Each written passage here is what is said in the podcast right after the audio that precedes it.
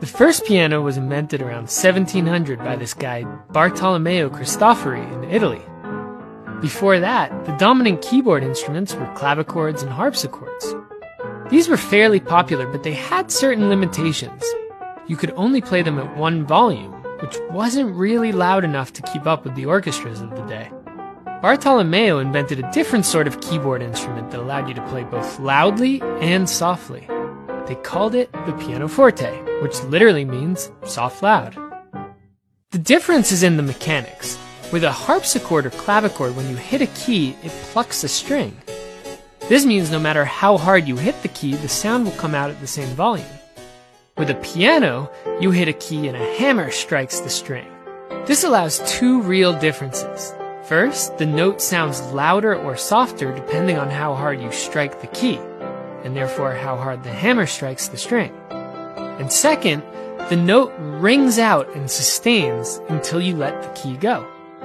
All of this basically served to make the piano a more expressive, dynamic instrument Composers and musicians were suddenly able to create short, percussive sounds or full legato textures, roar to fill big concert halls, or whisper in small, intimate parlor rooms, accompany full orchestras, or play rich harmonic songs all alone.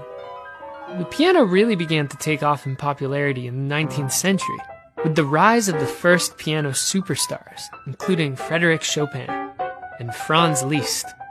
Over time, inventors added more keys, a stronger iron frame, a better soundboard, steel wire strings, and a whole bunch of other stuff to give the piano a bigger, richer sound. They also added pedals, which we still use today. The leftmost is the damper, which allows you to soften the sound a little. The middle can be different on different pianos, but is most commonly the sostenuto, which is rarely used today but sustains certain notes. The one on the far right is the most commonly used. It's called the sustain pedal, which lets you hold notes even after you let the key go. Of course, many of you taking this course are probably playing on a keyboard instead of a piano.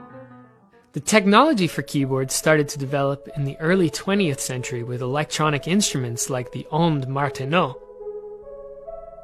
In the 60s, Robert Moog and others began producing commercially available portable synthesizers that generate all sorts of crazy sounds.